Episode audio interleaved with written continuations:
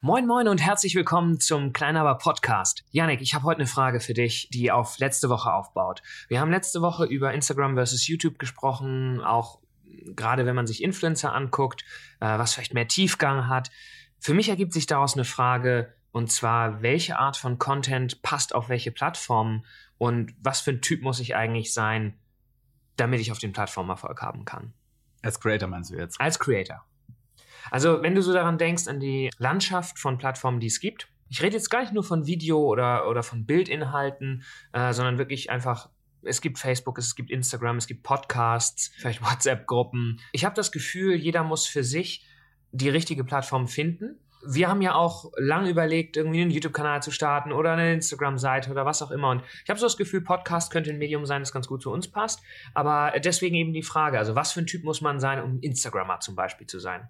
Ich, ich bin zwar leidenschaftlicher Fotograf, aber Instagrammer, das hat irgendwie, das hat nie gezündet bei mir. Ich habe nicht diesen Drive, dass ich da jetzt so stark in die Interaktion einsteigen muss. Und das musst du, glaube ich, wenn du dir wirklich eine, eine relevante Reichweite da aufbauen möchtest. Und grundsätzlich finde ich Interaktion total spannend und cool. Und das ist ja auch das, was ich bei YouTube zum Beispiel so, so äh, schätzen weiß, dass wir da irgendwie eine sehr intensive Interaktion mit unseren Zuschauern haben können. Aber auf Instagram habe ich irgendwie nie so. Das macht einfach nicht Klick für mich, weil das immer auf so einer Oberflächlichkeit irgendwie bleibt.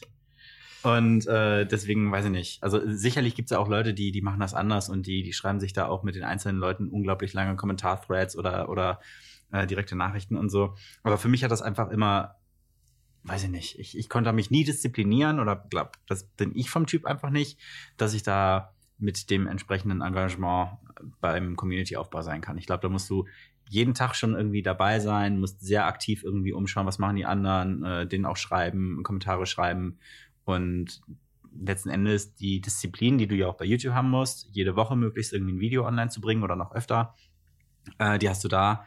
Äh, nur, dass es nicht nur um das Content Piece selbst geht, sondern halt auch noch ganz viel um die Interaktion, die du, die du irgendwie auf die anderen Kanäle rausschickst. Wenn du das vergleichst mit YouTube, ähm, würdest du sagen, ist das Profil, dass man, das Profil Mensch, das man sein muss, dann ein anderes? Ich glaube, das, das äh, Verhalten ist ein bisschen ein anderes. Du kannst auf YouTube äh, Videos konsumieren und, und gucken, die nichts mit dem zu tun haben, was du für Videos da hochlädst und machst. Und du musst nicht in der gleichen Nische, in der du Videos produzierst, unglaublich viel dann irgendwie die, die anderen Videos gucken. Vielleicht ist das sogar eher hinderlich da, also zumindest gibt es ein paar Creator, die ich kenne, die, äh, die das meinen, weil sie sagen, oh, das, das beeinflusst mich dann viel zu sehr und, und äh, lenkt die Videos, die ich mache, in, in zu sehr eine Richtung. Und ich will ja nicht nur in der Nische, in der ich unterwegs bin, die anderen kopieren, sondern ich möchte auch irgendwie was, was eigenes zu beitragen. Von daher ist das irgendwie ganz klar getrennt. Und ich glaube, auf Instagram musst du schon irgendwie gucken, dass die Nische, in der, die, in der du unterwegs bist, dass du da auch einfach sehr aktiv bist und die Leute anschreibst und, und mit denen irgendwie Ne, einfach nur um nach oben gespielt zu werden und von den gleichen Fans irgendwie gefunden zu werden, weil die halt nicht diesen Recommendations-Algorithmus haben, den YouTube hat. Wenn man jetzt auch an Marken denkt, ähm, dann ist ja oft die Frage, wie setze ich meine Ressourcen, meine Kapazitäten eigentlich ein? Das gleiche gilt ja auch für ähm, eine Einzelperson muss man auf jedem sozialen Netzwerk aktiv sein heutzutage? Weil wir haben letztes Mal darüber gesprochen, dass äh, du gesagt hast, es gibt nicht mehr diesen Tagesschau-Effekt, ne? dieses, dieses eine Leitmedium, wo ich irgendwie schalten kann, äh, wo ich stattfinden kann und dann, dann hat mich 50 Prozent von Deutschland gesehen. Heißt das, dass man in dieser sehr diversen, äh, zerklasterten äh, Welt der Social-Media-Netzwerke jetzt irgendwie überall gleichzeitig aktiv sein muss? Nein, überhaupt nicht. Also ich glaube, bei, bei Einzelpersonen, da musst du natürlich auch irgendwie gucken, du hast ja nur 24 Stunden am Tag Zeit. Äh, wo willst du das irgendwie investieren? Wo bringt es dir am meisten Spaß? Wo, wo funktionierst du am besten? Also es ist, früher hast du ja auch nicht irgendwie gesagt, hey, ich werde Künstler, also muss ich jetzt irgendwie malen, ich muss zeichnen, ich muss komponieren und, und performen und auf der Bühne stehen und schreiben. Also es, klar, du, du suchst irgendwie das Medium, das für dich funktioniert. Und bei einer Marke genau das Gleiche. Da hast du jetzt natürlich den großen Vorteil, dass du nicht als Einzelperson der Künstler bist, der das irgendwie erstellen muss, sondern du kannst irgendwie Partner suchen, die das Medium beherrschen. Aber das Medium sollte ja zu dir irgendwie zur Marke passen. Also entweder weil die Zielgruppe auf der Plattform unterwegs ist oder weil du mit, mit deinem Inhalt und mit deiner Mission irgendwie auf diese Plattform passt und da eine Idee hast, wie du als Marke auf der Plattform funktionieren kannst. Und das kann für Marke 1 was komplett anderes sein als für Marke 2 Wenn man jetzt Prioritäten setzen muss, auf welches Netzwerk sollte ich als, äh, als Marke denn jetzt als erstes gehen? Gibt es denn ein Netzwerk, wo man auf jeden Fall dabei sein muss? Also, weil jetzt Facebook war das ja lang, ne? Also irgendwie, glaube lange bevor, äh, bevor es Instagram äh, irgendwie zu, zu großer Relevanz geschafft hatte, war es so, du hast irgendwie eine Google Ads Strategie oder eine SEO Strategie gehabt für die Suchmaschine und dann hattest du eine Facebook Strategie und damit war dein Online-Auftritt dann irgendwie äh, erledigt. Ist das immer noch so? Also ich meine, dass Facebook das nicht mehr ist, wissen wir, glaube ich, beide. Aber ich habe schon das Gefühl, dass ähm, viele sich zumindest auch hoffen, dass Instagram das jetzt für sie ist. Also viele nutzen Instagram als, ich sag mal, Facebook 2.0, was es in gewisser Weise ja auch durchaus ist. Ich glaube nicht, dass es diese eine Plattform gibt, die du nutzen musst. Es gibt so viele verschiedene Strategien, wie du irgendwie deine Zielgruppe erreichen kannst. Es gibt auch immer noch Unternehmen, die sind online fast gar nicht unterwegs und es funktioniert trotzdem. Letzten Endes ist jeder Kanal ja nur eine Chance, irgendwie eine bestimmte Botschaft oder eine bestimmte Zielgruppe äh, in der Kommunikation irgendwie zu erreichen. Oder wenn du eine Strategie hast für einen Kanal, dann, dann ist das immer eine gute Idee, dass, wenn du das Budget zur Verfügung hast, das auch zu nutzen. Aber auf Teufel komm raus, nur um dabei zu sein, schwierig. Würde ich mir nicht die Mühe machen. Ich glaube, da würde ich mich eher auf die Stärken konzentrieren, die ich habe und sagen, hey, all in, oder hast du eine andere Meinung dazu? Naja, die Kanäle können sich zum Teil ja auch gegenseitig ähm, befruchten. Und ähm, viele Unternehmen, also zumindest wenn wir jetzt nicht über Startups reden oder über äh, ne, irgendwie ein kleines Unternehmen, das seine Ressourcen ähm, sehr bewusst einsetzen muss, dann ähm, die meisten Unternehmen, mit denen wir sprechen, sagen ja, sie haben Zielgruppe alle. Das ist ja so der Klassiker. Ne? Also die, die wenigsten äh, sind da ja sehr eingegrenzt. Äh, wenn eine Eingrenzung, dann ist es meistens äh, Männer oder äh, Frauen zwischen 18 und 49. Das ist dann schon so die größte Einschränkung, die man nochmal findet, in der Regel. Und du erreichst eben nicht mehr alle überall.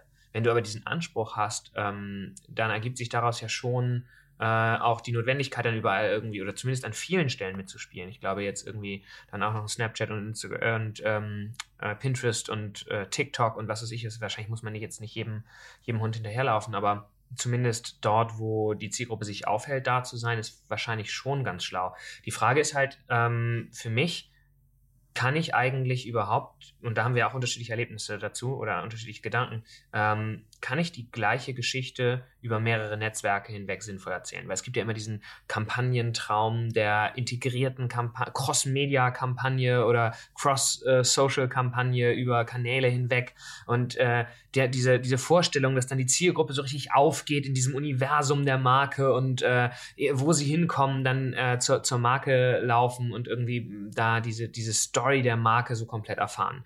Meine Lebensrealität ist jetzt eher eine andere. Äh, also ich gehe jetzt nicht nicht in dieser Markenwelt auf, weil mich interessiert das halt dann, also ich bin da nicht so invested da drin. Aber ist es denn überhaupt sinnvoll, eine Story über alle Kanäle hinweg zu erzählen? Weil die Kanäle ja schon sehr unterschiedlich sind in ihrer, in ihrer Art, wie welche Inhalte funktionieren, welche Ansprache man findet und vielleicht sogar welche Zielgruppen da sind. Ich finde den Vergleich von vorhin mit einer Einzelperson irgendwie ganz nett. Wenn du überlegst, auf welchen Kanälen bist du als Einzelperson unterwegs und was für Inhalte spielst du darauf, das ist vielleicht analog dazu. Es gibt sicherlich irgendwie bestimmte Infos, die teilst du eher auf Xing oder LinkedIn äh, über dich. Da geht es dann natürlich eher um den, um den Job, um deine Erfahrungen in dem, in dem Beruf, in dem du unterwegs bist, äh, frühere Arbeitgeber und so weiter und dein jetziger Job. Aber das sind nicht unbedingt die Informationen, die du auf einer Datingseite oder so über dich selbst schreiben würdest. Also klar, gibt es vielleicht auch ein paar Leute und vielleicht funktioniert das auch. Aber ich habe das Gefühl, das wird so eher was anderes über dich erzählen. Und da vielleicht genau das Gleiche. Ich meine, Marke ist unglaublich kompliziert, komplex und auch vieldimensional. Und ich glaube, man versucht natürlich dann immer, um das irgendwie für den, für den Endkonsumenten möglichst auch einfach und greifbar zu machen, äh, so ein bisschen zu vereinfachen und da irgendwie die, die klare Geschichte irgendwie über alle Kanäle zu erzählen. Aber das muss es auch gar nicht immer sein. Je nach Marke ist es, finde ich, auch völlig okay, dass es da irgendwie sich, sich ergänzt auf den unterschiedlichen Kanälen und dass du auch unterschiedliche Zielgruppen ansprichst. Ich meine, welche Marke kann schon wirklich sagen, dass sie alle anspricht? Und welche Marke glaubt dann auch noch, dass wirklich alle der Zielgruppe auf allen Kanälen irgendwie ihr zuhört? Vielleicht ist es ja auch eine Chance, die Plattformen wirklich so zu nutzen, wie sie gehören, anstatt halt so das eigene Storytelling dem so aufzudrücken. YouTube ist eine tolle Plattform für längere Videos.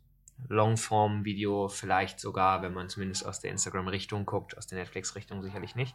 während jetzt Instagram sicherlich eher mit den Stories auch snackable Content ist, damit natürlich auch ganz andere Geschichten irgendwie zulässt. Also ich kann bei Instagram in den Stories sicherlich viel roher werden. Also Snapchat war früher noch extremer, auch was das angeht, aber auch Instagram habe ich so das Gefühl, lässt dann einen sehr rohen Blick auch hinter die Kulissen vielleicht zu. Äh, das muss nicht so poliert sein. Wenn du dir anguckst, ähm, was viele da machen mit irgendwelchen Grafik-Overlays oder Text-Overlays, das sieht ja zum Teil auch einfach unmöglich aus. Also das erinnert mich immer so an MySpace früher während YouTube sicherlich mehr poliert werden kann und muss, weil man eben viel weniger Content Pieces hat. Wie finde ich denn für mich heraus, auch gerade als Marke, welche Plattform für mich die richtige ist? Also unabhängig jetzt auch nur von der Zielgruppe, aber gerade wenn du es mit der Einzelperson vergleichst, du musst ja für dich auch das Medium finden. Der eine funktioniert gut in einem Video vor einer Kamera und kann da Geschichten erzählen oder, oder erzählt gerne Geschichten mit Videos. Der nächste kann sehr gut schreiben, aber hat vielleicht äh, irgendwie nicht die Präsenz für eine Kamera. Dann gibt es eben Audio. Wie finde ich als Marke auch das richtige Medium für mich? Ich würde immer vorschlagen, zum Creator zu werden. Als Marke hast du irgendwie natürlich die Gefahr, ich erstelle ein Content-Piece und ich push das dann mit ordentlich Media irgendwie auch auf die Plattform. Du hast ja vorher nicht wie ein Creator erstmal über eine lange Zeit getestet, was funktioniert und nicht dem Format irgendwie und der Plattform auch so angenähert. Auf YouTube, wie viele Iterationen hatten wir, bis wir da irgendwie die Formate gefunden haben, die dann wirklich geflogen sind und die funktioniert haben. Das hat eine Marke natürlich nicht, wenn sie einmal eine Agentur damit beauftragt, hey, äh, geh raus an den Markt äh, und beziehungsweise auf die, auf die Plattform mit einem Content Piece, das meine, meine Message da irgendwie rausbringt du hast ja nicht diese Entwicklung. Du hast nicht, okay, ich lerne die Plattform verstehen, ich lerne, wie ich und äh, die Plattform in der Wechselwirkung zusammen funktionieren. Und das hast du als Creator, weil du jede Woche natürlich irgendwie wieder einen neuen Ball ins Spielfeld wirfst und guckst, okay, was passiert, wie funktioniert das und ja auch die, die Learnings draus ziehen kannst. Und wenn du als Marke darauf verzichtest und einfach nur dann mit Media irgendwie deine, deine Content Pieces rausdrückst, dann fehlt das. Und ich glaube, das ist aber ein Ansatz, so kleine Testballons zu nehmen. Nimm dir ein kleines Budget und nimm dir einfach mal ein, zwei Quartale Zeit und setz ein paar junge Kreative drauf und lass die mal ausprobieren. Und lass die mal entwickeln und, und gucken. Und klar, du kannst irgendwie schon schauen, dass das jetzt nicht irgendwie äh, deiner eigenen Botschaft irgendwie äh, entgegengesetzt läuft oder dass du da irgendwie, ich sag mal, die, die Markenwerte verletzt äh, oder äh, entgegen deiner, deiner Ziele natürlich arbeitest. Aber lass die auch ein bisschen experimentieren und rausprobieren. Was, was könnte denn vielleicht ein Ansatz sein, auf den du niemals kommen würdest, weil du nicht Creator bist und nicht mit der Plattform wirklich interagierst? Ich glaube, das funktioniert dann schwierig, wenn du so einen Disconnect hast zwischen denjenigen, die die Markenwerte im Blick haben und denjenigen, die dann wild werden. Wenn du dir sowas anguckst, wie diese Azubi-Raps, was es da mit BMW und Co. vor Jahren ja mal gab, ähm, kann sowas natürlich auch sehr nach hinten losgehen, wenn es quasi diesen, diesen Disconnect gibt, dass derjenige, der dann vielleicht am Ende sagt, ja, ja, das können wir so machen, halt das Gefühl hat, so entfernt von dieser Plattform zu sein, so alt in Anführungsstrichen, weil ähm, das so weit weg ist irgendwie, dass er sagt, ja, gut, ich weiß ja auch nicht, was da funktioniert, die werden schon wissen. Ich glaube, was wichtig dabei ist, ist halt wirklich, den Common Sense beizubehalten und wie du sagst, auch äh, welche Stimme hat dieses Unternehmen. Und ich erwarte von BMW vielleicht auch eine andere Stimme als von einem Einhornkondome-Startup irgendwie. Ähm, und da dann auch als, äh, als Brandmanager, als Markenführer ähm, das Selbstvertrauen zu haben, zu sagen, unabhängig davon, ob das auf der Plattform vielleicht gut funktioniert bei einem Creator, auch die Unterscheidung zu treffen und zu sagen, für eine Marke muss das deswegen aber noch lange nicht richtig sein. Und ich glaube, deswegen ist es wichtig, was du sagst, ähm, dieses Experimentieren, auch eben als Marke, nicht nur einen YouTuber zu kopieren, zu sagen, ah, Challenges funktionieren jetzt gut, The Floor is Lava ist irgendwie the new shit, ähm, dann mache ich das jetzt mal, Ice Bucket Challenge, ähm, sondern halt tatsächlich auch mit einem eigenen Blickwinkel darauf zu gehen, weil wir sprechen ja mal davon, dass viele erfolgreiche Creator gar nicht unbedingt ein eigenes Format in dem Sinne gefunden haben oder ein eigenes Format entwickelt haben, sondern vielmehr diese eigene, diesen Creator-Blick mitbringen, mit dem sie auf die, auf die Sachen schauen und darüber so einzigartig werden. Ne? Ob das jetzt irgendwie ein Peter McKinnon oder ein was auch immer ne? ähm, ist, der, der letztendlich auch nichts anderes macht als irgendwie Vlogs und Tutorials und trotzdem ist es halt so in seinem Style irgendwie. Vielleicht ist das deswegen aber auch wichtig, eben als Marke diesen eigenen Style zu finden und dann zu schauen, welcher Content funktioniert in diesem Stil für mich als Marke denn ich denke schon, dass die Märkte, die sozialen Netzwerke so groß sind, dass du für jede Nische was finden kannst. Absolut. Kannst du auch auf jeden Fall. Es gibt genug Platz. Ich meine, die Aufmerksamkeit der Leute äh, auf den sozialen Netzwerken, äh, die Zeit, die sie einfach vom Bildschirm verbringen, das wird tendenziell ja immer weiter mehr. Äh, da kann jeder was vom Kuchen abhaben auf jeder Plattform. Ich glaube, ganz wichtig, damit das funktioniert, ist einfach ein solides Markenbriefing, das so verständlich für einen Creator ist, der in so einem äh, Testballon irgendwie sich ausprobiert, ähm, dass das funktionieren kann und in eine, in eine vernünftige Richtung geht. Äh, das sollte natürlich irgendwie regelmäßig besprochen werden. Ich glaube, das braucht auf jeden Fall aber mehrere Monate Zeit, damit man einfach verschiedene Sachen ausprobieren kann und auch gucken kann, weil natürlich kann sowas wie die Azubi WG immer passieren, auch in so einem in so einem Szenario und das voll irgendwie nach hinten losgehen und das funktioniert überhaupt nicht und alle denken so ein bisschen, oh, das ist jetzt eher peinlich. Äh, das ist aber okay, das braucht's ja auch irgendwie, weil jeder Creator hat ja auch auf seinem Kanal irgendwo Videos irgendwann mal online gebracht, für die, für die sich heute tendenziell eher schämt. Und ich meine, das gehört ja fast schon irgendwie äh, zum, zum guten Ton dazu, die alten, die ersten Videos online zu lassen, damit man Jahre später nochmal drauf gucken kann und sagen kann, okay, krass, wir haben uns ganz schön entwickelt irgendwie. Aber das finde ich ist bei einer Marke halt genau das Gleiche. Warum, warum sollte eine, warum haben wir den Anspruch an eine Marke, dass die immer schon das Medium komplett beherrschen muss? Klar, für, wenn man als eine Werbekampagne irgendwie denkt, okay, aber Social Media ist halt ein interaktives Medium. Es ist nicht dieses, ich bin der Sender, beziehungsweise ich, ich sende und der Fernsehzuschauer hat das irgendwie zu empfangen und kann aber bis auf Wegseppen nicht irgendwie darauf reagieren. Soziale Netzwerke funktionieren halt anders und ich finde, es ist auch völlig okay, damit anders umzugehen. Dazu gehört aber auch eine Lernfähigkeit. Genau, unbedingt, die braucht es. Sonst funktioniert auch weil, ein Creator nicht. Weil das, was im Moment halt viel passiert, äh, was, was ich am Markt sehe, ist, dass Marken, selbst wenn sie den, oder auch Agenturen, wenn sie den Plan nicht haben, trotzdem rausgehen und sagen, wir wissen genau, was wir tun. Und dann entsteht, äh, ich sag mal, auch eine gewisse Arroganz sozusagen. Ähm, so, so haben wir das immer gemacht oder wir wissen genau, wie das läuft. Und ähm, du nimmst dir selbst die Lernfähigkeit. In dem Moment, wo du dein Bauchgefühl oder deinen Geschmack über alles stellst, kannst du damit eigentlich nur auf die Fresse fliegen. Also, es sei denn, du bist halt zufällig irgendwie vom Glück geküsst und kannst es halt richtig, richtig gut. Aber selbst dann, also wie du sagst, auch die Creator haben ja immer mal wieder Videos, die nicht funktionieren und nicht zünden. Ne? sonst wird es irgendwann sehr langweilig und dann sind sie auch irgendwann weg vom Fenster, wenn sie da auch immer nur das Gleiche machen. Ähm, diese Lernfähigkeit ist, glaube ich, essentiell, gerade für Marken. Ähm, natürlich kann man nicht einfach sagen, ja, wir probieren einfach mal aus, wir machen einfach mal. Also es geht nicht in jedem Markenumfeld. Aber ich glaube, das Wichtige ist wirklich zu verstehen, dass die sozialen Netzwerke sehr iterativ funktionieren. Nicht in Kampagnen, in denen ich einmal einen Spot durchdekliniere oder, oder auch meine, meine zehn Videos durchdekliniere und dann äh, da einfach nur auf, ich sag mal, abspielen klicke und dann entfaltet sich so mein Storytelling über die, über die Spots äh, und ich schiebe meinen Mediaplan an, sondern zu verstehen, dass das ein sehr organischer Prozess ist und ähm, sich entwickeln muss und dann vor allem auch auf die Daten zu schauen, aus den Daten zu lernen und sich weiterzuentwickeln, sich diese Möglichkeit offen zu behalten und auch ähm, eigene Fehler zuzugeben. Sagen, okay, das haben wir gedacht, funktioniert, hat nicht funktioniert, jetzt machen wir was anderes. Und ich glaube, die Gefahr dabei ist, dass es im Moment auch so viele Parteien gibt, die da zusammenspielen. Es gibt einmal die Marke natürlich und dann meistens noch eine, eine ganze Reihe von Agenturen, die diesen Prozess stattfinden und die ja alle irgendwie jetzt verargumentieren müssen, warum sie die Experten sind und warum man sie dabei hat. Und daraus entsteht natürlich auch dieser Anspruch an sich selbst, immer Recht zu haben. Wenn man den Anspruch hat, an sich selbst Recht zu haben, fängt man an, Reportings zu fälschen. Das ist ja so ein bisschen die Gefahr dabei, oder was heißt zu fälschen, aber halt zu, ne, zu schönen. Und wenn man so zum Teil sieht, was da so zusammen reported wird, äh, kann man sich auch nur an den Kopf fassen und, äh, und wundern. Da werden irgendwie Dinge, die, die Ziele sind, als KPIs bezeichnet, obwohl sie gar nicht messbar sind. Ähm, da wird mit Prozentzahlen um sich geworfen, die niemand jemals zu Ende gerechnet hat, scheinbar, weil sie einfach keinen Sinn ergeben hinten und vorne. Und ähm, irgendwie sind alle so unsicher äh, in der Materie, dass sie dann äh, lieber nicht nachfragen. Das ist so ein bisschen äh, das äh, Kaisers neue Kleider-Style irgendwie.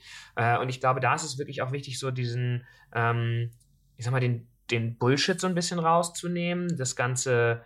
Ähm, oh Gott, jeder CPV muss irgendwie durchoptimiert werden bis zum Erbrechen und stattdessen halt wirklich auf datengetriebene Learnings und äh, datengetriebene Optimierungen auch zu setzen und das Ganze als ein langfristigeres Spiel zu verstehen. Es geht halt nicht darum, diese eine, dieses eine Video durchzuoptimieren und zu sagen, oh, das lief alles perfekt, sondern tatsächlich halt festzustellen, was äh, die besten Learnings sind ja die, die nicht gut liefen. Wo wir sagen können, ah, das lief nicht und dann zu verstehen, warum und daraus dann äh, besser zu werden. Weil wenn immer alles so okay läuft, also es ist ja wie diese Re Retention-Kurve, diese Zuschauerbindungskurve, äh, toll ist es, wenn es irgendwie deutliche Ausschläge in die eine oder andere Richtung geht, da kannst du was draus lernen. Wenn es so eine konstante Abfall ist, äh, bis irgendwie äh, bis, bis ans Ende des Videos. Dann bist du immer noch, okay, du bist irgendwie langweilig. Genau, du bist, du bist irgendwie langweilig. Es haben auch irgendwie ein paar Leute zugeguckt. Ne? So, pff, ja, hm, nichts halbes, nichts Ganzes, da kannst du halt kaum was. Ja kann was ja, daraus ja, lernen, außer macht das Video kürzer. Ne? Also ich glaube, ähm, was du zum Thema Langfristigkeit sagst, ist total wichtig und das sollte auch viel mehr noch beeinflussen, welche Inhalte gespielt werden. Du kannst ja als Marke rausgehen und sagen, hey, ich habe hier meine Story und die will ich erzählen. Ich finde aber, dass äh, zumindest auf Instagram und auch YouTube äh, das noch viel zu wenig passiert. Auf Twitter funktioniert das ganz gut, da machen das auch viele Marken schon deutlich besser. Die reagieren auch einfach auf das, was passiert. Und weswegen folge ich einem Creator, einem Peter McKinnon oder sonst wem? Das ist ja, weil mich interessiert, wie diese Person, dieser Creator über bestimmte Sachen, die in einer Nische oder auf der Welt passieren, denkt und, und was der dazu zu sagen hat. Und das würde ich mir auch viel mehr von Marken wünschen. Es gibt ein paar Marken auf Twitter zum Beispiel, die machen das ja sehr, sehr schön. Äh, die, die beziehen dann auch Stellung einfach zu, zu Ereignissen. Und das finde ich dann interessant. Das hat dann auch natürlich sofort eine, eine Berechtigung. Und mhm. dann folge ich den Marken auch ganz gerne. Und das würde ich mir auch viel mehr noch irgendwie auf, auf Instagram wünschen, dass es nicht nur, hey, ich habe hier meine Story und die erzähle ich jetzt, die ich raus und das, das äh, mache ich zu Ende äh, das ganze Jahr über und was links und rechts passiert, ist mir egal. Ich bin so in meinem Tunnel und fahre da durch. Ja. Und das ist total die vertane Chance in meinen Augen, weil du ja auch sagen kannst, okay, ich öffne mich dem Ganzen. Das ist ein interaktives Medium und ich gehe in eine Interaktion. Ich glaube, das äh, kommt daher, dass, also eigentlich, äh, glaube ich, entwickelt sich das proportional zu dem Aufwand, den ein Content Piece bedeutet. Also äh, auf YouTube hast du es ja noch viel extremer. Also welche Marke hat, kann überhaupt auf Aktuelles reagieren? Bei den Produktionszyklen, die du automatisch als Marke hast, ähm, ist es ja kaum möglich zu sagen, oh, hier kam spontan äh, irgendwie ähm, diese Challenge um die Ecke oder dieses äh, Thema oder dieses Phänomen oder was auch immer, ich mache jetzt mal schnell. Ähm, auf Twitter ist der Vorteil, glaube ich, dass du nicht dieses durchgestylte, ähm, diesen durchgestylten Feed hast. Wenn du jetzt zum Beispiel dieses äh, Oreo äh, Ding nimmst, dieses You can still dunk in the dark, was sie da damals, als der Super Bowl der Strom ausgefallen ist, das ist ja irgendwie so ein Paradebeispiel für Thema Echtzeitkommunikation von einem Unternehmen. Äh, das ist halt möglich auf Twitter. Auf Instagram würde zum Beispiel dieses schnell zusammengefotoshoppte Bild wahrscheinlich nicht so gut funktionieren, weil es dann zu sehr nach Werbeanzeige aussieht und so weiter. Ich glaube, das ist eher eine Frage des Formats als des Mediums. Du kannst auch auf äh, Instagram einfach über eine Story. Story ist ja genau eigentlich dafür ja, gut. Du kannst ja mit Stories genau das auch machen. Du musst halt irgendwie eine, ein Format finden, was das zulässt. Und ich glaube auch, dass es auf YouTube möglich ist. Du, ich gucke dir die ganzen Leute an, die ganzen Creator, die sich einfach äh, vor ihre Web Webcam setzen oder vor ihre Kamera und einfach drauf losquatschen. Guck dir uns jetzt gerade an in dem Podcast wir haben auch nach einem Medium und einem Format ja auch gesucht. Äh, wir hätten jetzt auch irgendwie eine True Crime Geschichte hier machen können, die extrem gut recherchiert werden muss äh, und dann über diverse Episoden dann irgendwann zu Ende erzählt wird. Oder wir setzen uns zu einem Gespräch hin und haben ein Format gefunden, was für uns funktioniert, wo wir irgendwie relativ spontan, ohne eine große Vorbereitung, uns austauschen können zu verschiedenen Ideen und Gedanken, die wir haben. Und das funktioniert. Und eine Marke kann das genauso spielen. Sie muss einfach nur finden, was ist jetzt irgendwie mein Ansatz, wenn ich das machen möchte. Und klar, dann kannst du, wenn du, ich sag mal, eher eine, eine kleine, ein Startup bist oder sowas, dann kannst du halt nicht irgendwie die Riesenproduktion jede Woche auf YouTube abfeuern. Aber es gibt Formate, die du machen kannst. Gut, aber das heißt ja auch, jetzt um zur Ausgangsfrage nochmal zurückzukommen, ähm, dass ich als Marke vielleicht auch die bewusste Entscheidung treffen sollte, welche Plattform für mich die richtige ist, aus der Herleitung, wie aktuell ist die und wie sehr passt das zu der Art, wie ich kommunizieren möchte weil es ja völlig in Ordnung ist, als Marke zu sagen, ich möchte zum Tagesgeschehen keine Stellung beziehen. Das ist mir viel zu heikel, das funktioniert für mich nicht. Also da gibt es ja auch genug gute Gründe, das nicht zu tun, äh, weil es für eine Marke auch extrem ein schwieriges Umfeld sein kann. Und dann ist es ja vielleicht auch smart, ähm, darauf basierend die Plattformen sich zu suchen ähm, oder auch eben, ich sag mal, unterschiedliches Risiko zu fahren. Also wenn du dir anguckst, was eben äh, auf Twitter passiert, da sind ja viele Marken, schlagen da auch einen anderen Ton an weil es eben ein viel aktuelleres, schnelleres ähm, Medium ist, das sich schneller dreht.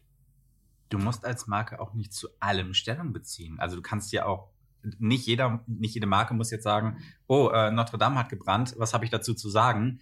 Du kannst natürlich auch sagen, hey, ich konzentriere mich auf meine Branche oder auf, auf die Themen, die irgendwie für meine Zielgruppe relevant So sind. wie ein Creator das ja auch macht. Der, äh, wenn MKBHD irgendwie was zum Thema Samsung macht, dann wird er wahrscheinlich nichts zur neuen Canon äh, Spiegelreflex machen. Das ist dann halt eher bei Peter McKinnon.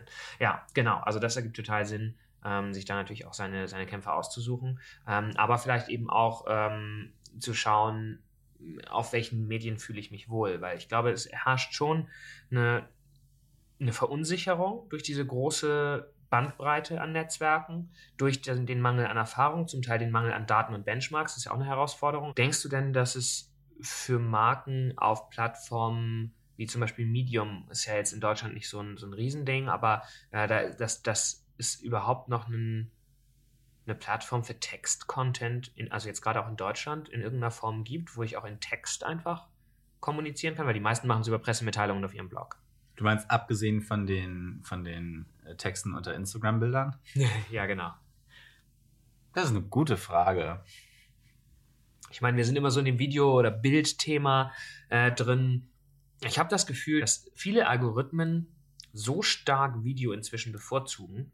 Ich glaube auch aus dem, aus dem Wunsch heraus, also bei Facebook vermute ich, dass der Grund dafür war, schnell zu YouTube aufzuholen. Wir wollten, dass schnell eine Masse an Videos da sind. Und was ist der einfachste Weg? Die Leute zu incentivieren, Videos zu erstellen für die Plattform. Klar, die halt zu bevorteilen im Algorithmus und alles andere abzustrafen. Und ich glaube, dass dadurch aber dann irgendwie so ein, so ein Ding entstanden ist, dass ähm, du ja eigentlich, außer irgendwie, du musst mindestens ein Bild posten, wenn nicht auch noch ein Video dazu. Und äh, darüber natürlich irgendwie plötzlich auch so eine, ja, so eine bestimmte Art äh, von Content, die funktioniert, halt irgendwie sich durchgesetzt hat. Ich glaube, auf der anderen Seite hast du durch einen Riesenberg an unglaublich schlechten SEO-Texten die Nutzer, die Leser auch einfach verprellt. Ja, das kann sein. Das ist auch erschreckend, ne? wenn man heute irgendwie äh, nach irgendeinem Thema sucht die, die mangelnde Qualität der Texte, die dahinter steht, ist äh, schon erstaunlich. Aber gut, ich meine, wenn du mal die YouTube-Suche bemühst und mal nicht eins der Standardthemen eingibst, sondern mal so ein bisschen weiter dich vom Zentrum entfernst, ähm, dann äh, kannst dich ja auch erschrecken. Ne? Also von daher müssen wir uns da wahrscheinlich nicht weit aus dem Fenster lehnen als, äh, ähm, als YouTuber. Ich glaube, Text ist tatsächlich, äh, es gibt ja immer noch einen, einen großen äh, Markt für Text im Printbereich. Und auch einfach für natürlich dann äh, hochqualitativere Texte. Und ich glaube, dass Print deswegen halt auch immer noch funktioniert. Weil du, wenn du zu einem wertigen Magazin greifst, davon ausgehen kannst, dass du halt nicht irgendwie mit, mit Texten zugemüllt wirst, die dafür gemacht sind, irgendwelche Affiliate-Links nach oben zu spülen oder so, sondern dass da halt irgendwie, da ist noch ein anderer Anspruch an die Reaktion und deswegen funktioniert es auch, glaube ich, immer noch ganz gut. Audio ist ja jetzt auch so ein Thema, ne? Ich meine, wir sind ja jetzt hier auch ähm, ich wollte gerade sagen, ganz vorne mit dabei, aber das stimmt wirklich nicht. Nee. Ähm, aber wir sind jetzt ja auch dabei. Ja. Ähm, das, das kann man ja schon sagen. Das Interessante für mich ist, dass Audio eine ganze Zeit lang nicht existent eigentlich war. Also man, man könnte jetzt ja meinen, auch gerade wenn man sich den Produktionsaufwand äh, anguckt, dass man irgendwie so geht von, man hat Textinhalte, man hat Fotoinhalte, man hat Audioinhalte und irgendwann kommt dann Video. Aber irgendwie haben wir Audio übersprungen. Und also jetzt hat es so das Revival, aber ich meine, ähm, warum wurde Audio ausgelassen? Weil es so viel einfacher ist, auch Bilder zu packen? Stimmt ja eigentlich nicht. Ich glaube, weil es schwierig war, das zu konsumieren, weil es einfach ein paar Ideen so bei den, bei den Playern irgendwie nicht gab.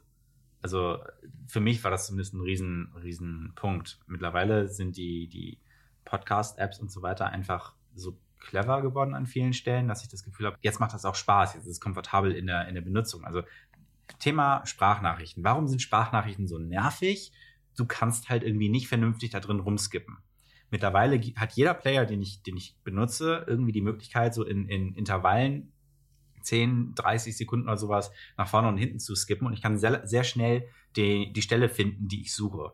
Äh, vernünftige Shownotes, so dass inhaltlich gegliedert ist und so weiter. Also das ist eine Durchsuchbarkeit von Audio-Content, das gab es einfach lange Zeit so nicht. Und das ist eigentlich kein, äh, keine große Schwierigkeit, technisch jetzt gesehen. Aber es hat halt niemand gemacht. Und dadurch war es irgendwie sehr so unkomfortabel, zumindest für mich persönlich. Und ich hatte da auch lange Zeit irgendwie, wenn ich nicht gerade ein Audiobuch gehört habe, wo ich mir dann Lesezeichen gesetzt habe oder sowas oder äh, genau wusste, in welchem Kapitel bin ich, habe ich das einfach irgendwie auch dadurch nicht genutzt, weil es irgendwie so, so umständlich war. Und ich habe lange Zeit auch irgendwie nicht gewusst, wann höre ich eigentlich Audio. Also Text, klar, wenn ich am, am, Bildschirm sitze oder sowas, dann, dann lese ich mir einen Artikel durch oder wenn ich ein Magazin irgendwie in der Hand habe. Oder als das Internet noch zu schlecht war und du keine Videos gucken konntest. genau. Ja.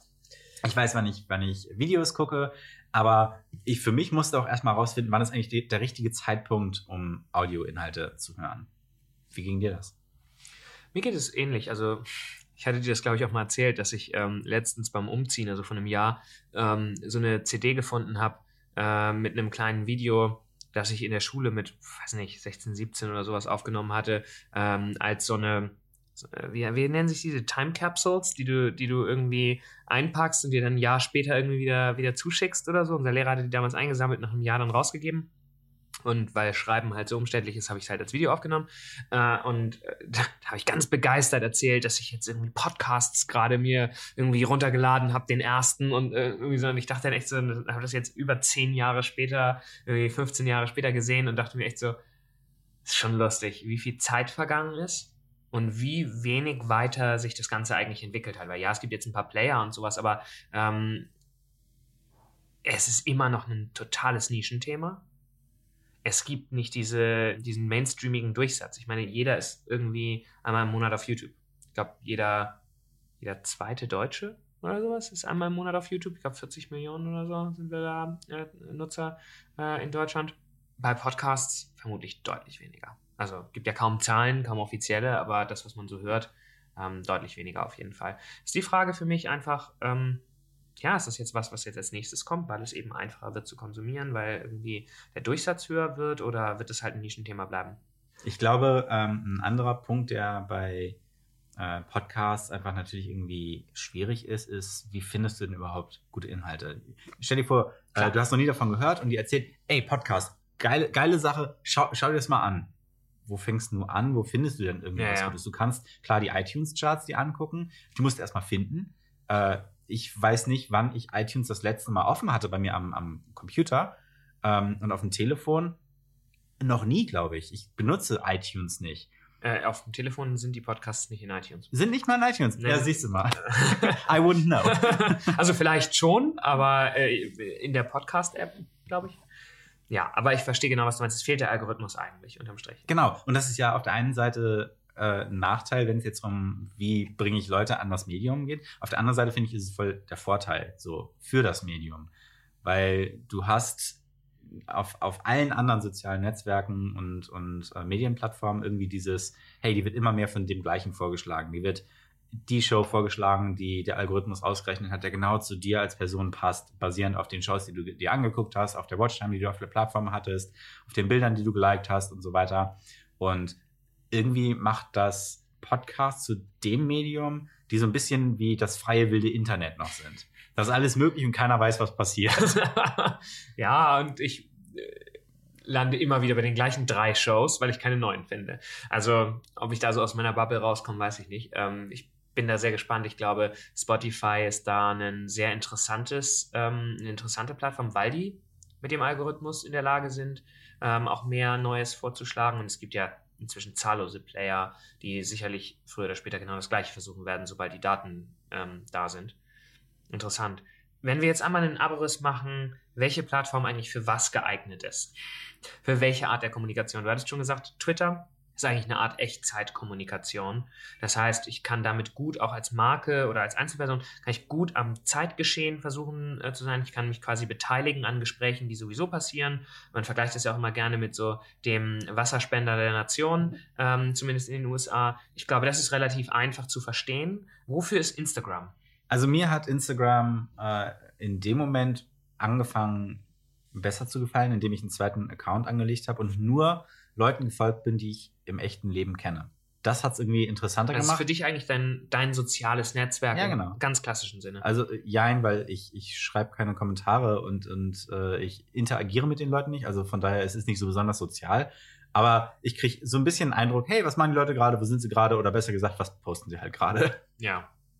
Und äh, für eine Marke, was wäre da, also ne, Instagram Stories, hatten wir vorhin drüber gesprochen, könnten sowas wie Behind the Scenes sein.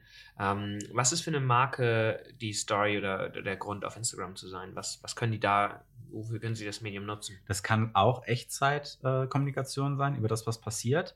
Also SpaceX zum Beispiel machen das ja ganz viel. Die, die posten dann einfach gerade, was es irgendwie Neues geht, welche Projekte, welche Großprojekte, welche Raketenstarts sie gerade vorbereiten oder welche geglückt oder auch missglückt sind. Äh, und wenn du irgendwie dem Unternehmen folgst, weil dich dafür interessierst, dann kriegst du das darüber halt irgendwie mit. Also das ist eigentlich wie Twitter, wird es in dem Fall genutzt.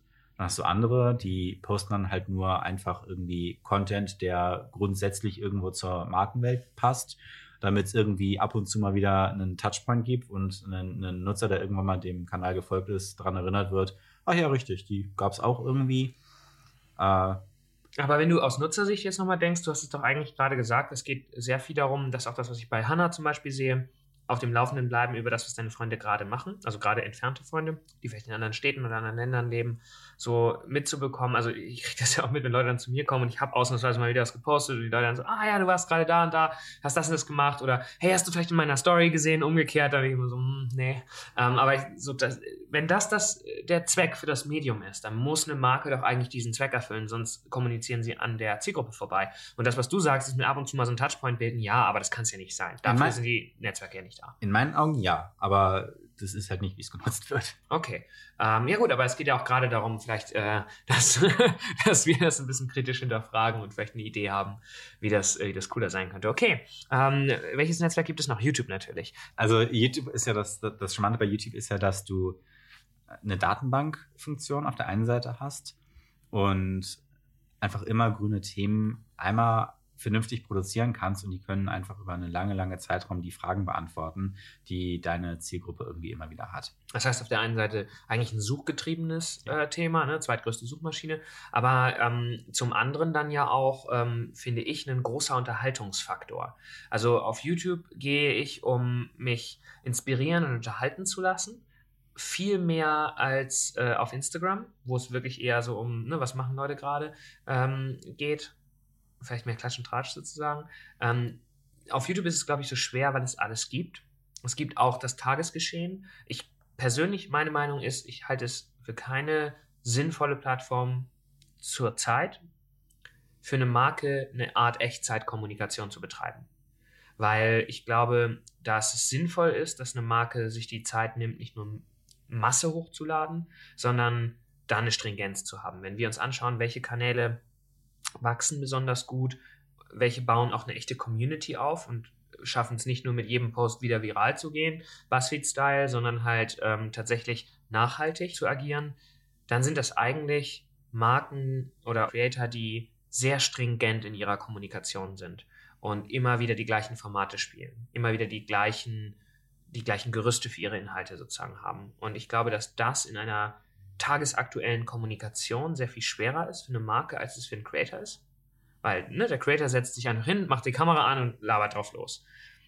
Ich glaube, dass für einen Creator, der das nicht täglich macht, sondern der dann ab und zu solche Videos einstreut, das nicht besonders gut funktioniert. Und da die Marke sich sehr selektiv diese Punkte, zu denen sie kommentiert, aussuchen muss, ist das nichts, was sie wöchentlich spielen kann. Das ist keine gute Always-On-Strategie. Und ich glaube, dass die Marke eher sich äh, schauen sollte, wie sie die Themen Inspiration, Unterhaltung spielen kann. Vielleicht eben auch suchgetriebenen Content, um äh, da langfristig das Archiv zu benutzen. Aber ich glaube eben nicht dieses auf jeden Trend draufhüpfen. Auf keinen Fall auf jeden Trend draufhüpfen. Aber ich glaube trotzdem, dass eine Marke äh, auch tagesaktuelle Themen spielen kann. Sie muss ja nicht an dem Tag kommunizieren. Du kannst ja trotzdem, wenn etwas passiert, äh, fundiert darüber irgendwie dir Gedanken machen und ein Video produzieren, guck dir den Spiegel an im Printbereich, äh, gerade die, die, ich sag mal jetzt aufwendigeren Artikel, das kommt ja teilweise einfach Monate nachdem irgendwas passiert ist, weil die sich dann Team hinsetzt und die dann einfach intensiv da dran, dran äh, schreiben und recherchieren. Äh, und viel, viel später kommt dann erst irgendwie deren Arbeit in der Veröffentlichung. das kann für eine Marke auch funktionieren. Wenn was passiert, ist es ja okay zu sagen, hey, hier ist was Spannendes passiert, das gucken wir uns an und dann machen wir was dazu. Ein anderes Beispiel ähm, ist aus dem, aus dem Fernsehbereich Saturday Night Live. Die haben jede Woche am Samstag ein tagesaktuelles, sehr aufwendig produziertes äh, Content Piece. Und die sind super. Und ja gut, die sind nicht tagesaktuell, sondern wochenaktuell. Gut, ja. Aber es ist trotzdem natürlich irgendwie am, es orientiert sich am, am Zeitgeschehen, an dem, was passiert und sie reagieren drauf. Mhm. Gut, ist dann eher der Vergleich ähm, Twitter, Tageszeitung äh, oder Newsticker und ähm, YouTube dann eher das Wochenmagazin oder, äh, oder sowas. Hm, okay. Ja, gut, kann ich mir vorstellen. Ähm, ich kenne jetzt persönlich keine Marke, ähm, also abgesehen von Medienmarken, die da das erfolgreich machen. Deswegen ähm, habe ich da vielleicht jetzt auch nicht die, den direkten Zugang zu, aber klar, funktionieren kann das sicherlich. Ähm, es gibt natürlich auch noch Pinterest. Wir lassen auch Facebook einfach aus. Wofür ist Facebook? Für nichts. Für Werbung schalten. Lass uns Facebook kurz abhandeln. Wofür ist Facebook? Werbung schalten. Organisch kannst du eigentlich vergessen, oder? Ich weiß es nicht. Ich habe meinen Account seit Jahren nicht benutzt. wir sind also völlig unqualifiziert, etwas zu Facebook zu sagen. sagen das übergeben das wir an dieser Stelle an eine Social Media Agentur äh, ihrer Wahl ähm, und wenden uns Pinterest zu. Für den Endnutzer Inspiration. Ganz viel Inspiration, ne? Ja. Ganz viel Inspiration. Auch finde ich sehr themengetrieben, also so, äh, oder ereignisgetrieben, also Hochzeit, Geburtstag, also du hast so dieses, diese, oder Umzug, ähm, Gestaltung von irgendwie einem Zimmer oder was auch immer. Das sind so die Momente, wo ich zumindest auf Pinterest gehe und äh, irgendwie stöbere und mich treiben lasse. Ich finde, Pinterest hat einen, einen Vorschlagsalgorithmus, der mindestens so gut ist wie der von YouTube, wenn nicht besser. Wenn du da anfängst, irgendwie in, ich sag mal, die zweite Ebene oder sowas reinzugehen, die Sachen, die dir einfach noch mit vorgeschlagen werden, das passt so unglaublich gut zu dem, wo du gerade unterwegs bist. Das ist, das ist der Wahnsinn. Und deswegen funktioniert das auch für Inspirationen so gut, weil du kommst von einem zum nächsten und dann bist du in eine ja. leicht andere Richtung gelenkt und dann kommst du wieder auf was anderes. Also auch da macht mich im Übrigen diese, diese ganzen SEO-Bastarde alle äh, echt wahnsinnig. Also wenn du dann durchklickst und dich interessiert zum Beispiel ein Produkt oder sowas, ich finde, dass, dass du oft auf Müllseiten landest. Und das finde ich echt schade dabei, aber das hat ja nichts mit der Plattform selbst zu tun. Also da gebe ich dir total recht. Ähm, ich glaube, das ist auch eine Sache, die eigentlich für Marken sehr dankbar als Plattform ist, weil man eine sehr schöne Welt aufmachen kann, inspirieren kann ähm, und trotzdem irgendwie so diese Möglichkeit hat, das Produkt da drin in Szene zu setzen. Wenn du es geschickt anstellst, bist du so unglaublich gut entdeckbar. Ja. Wenn du überlegst, wie passt mein Produkt in eine Wohnung, in ein Event, wie kann das irgendwie zu, zu passen und du erstellst Content um diese Cluster herum und integrierst das Produkt. Du wirst so viele Leute haben, die sagen, boah, geil, das Fahrrad, das ist ja schön. Wo kann ich mir das angucken? Und wenn du dann halt der Ersteller von dem Content Piece bist und das entsprechend verlinkt hast, die Leute sind ja dankbar, weil wie ja, oft, genau. wie das oft meine ich ja gerade. Das? das ist genau das, was ich meine. Ja. Ich sehe irgendwie ein geiles Poster oder sowas und denke mir, boah, das, das würde ich mir gerne kaufen. Und dann kann ich das nicht, weil das ich genau finde das, das nicht. Ja, das ist genau das, was ich meine. Snapchat, TikTok, sind das Plattformen, über die wir jetzt sinnvollerweise in, auch in einem Markenkontext sprechen? Hast du das Gefühl, das ist, also Snapchat ist ja jetzt inzwischen auch schon relativ lang dabei, lief ja mal besser.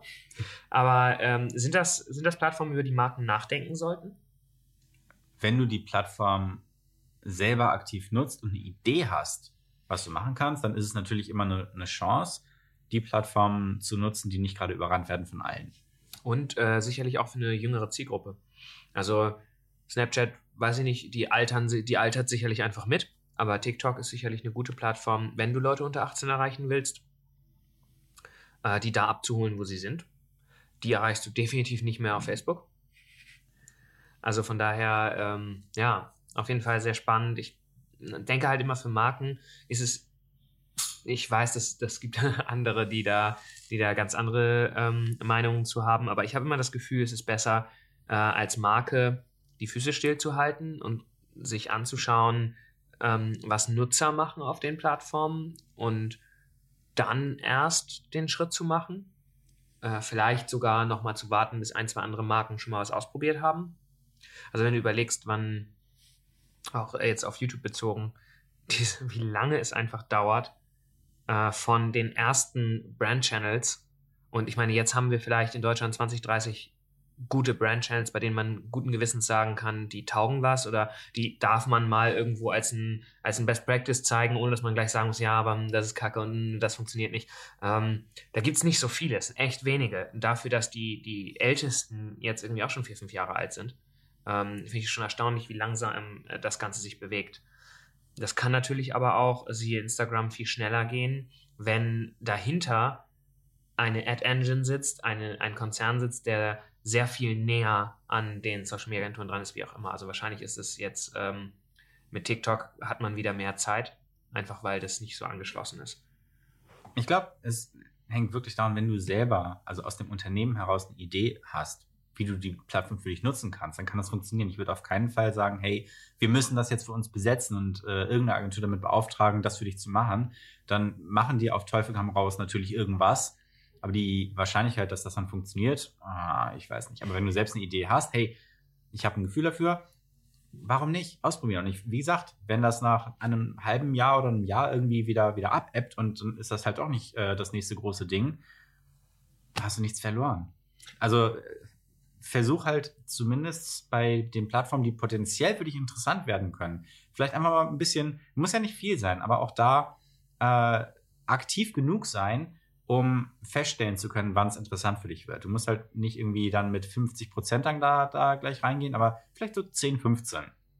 Das ist sicherlich eine gute, ein guter Ratschlag. Ähm, und ich glaube, wenn du als Marke die Möglichkeit hast oder auch als Einzelperson einfach so ein bisschen Zeit ähm, dafür irgendwie zur Verfügung zu stellen, um Experimente zu fahren, um Tests zu machen, ähm, dann ist das, glaube ich, genau der richtige Weg. Einfach ausprobieren, Daten sammeln, Erfahrungen machen ähm, und daraus lernen. Das ist, glaube ich, der Weg, den eine Marke auf Social Media Plattformen allgemein gehen sollte und mit denen sie wahrscheinlich den meisten Erfolg haben. An der Stelle, hast du eine Idee für das Thema für nächste Woche?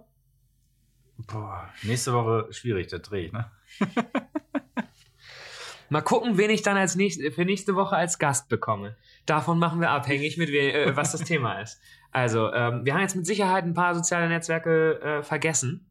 Und das ist äh, der Moment, uns, äh, falls es Kommentare auf dem äh, Player gibt, den ihr nutzt, äh, zu hinterlassen, welche wir vergessen haben. unbedingt und die Meinung dazu lassen. Und ansonsten hören wir uns nächste Woche wieder. Gute Nacht.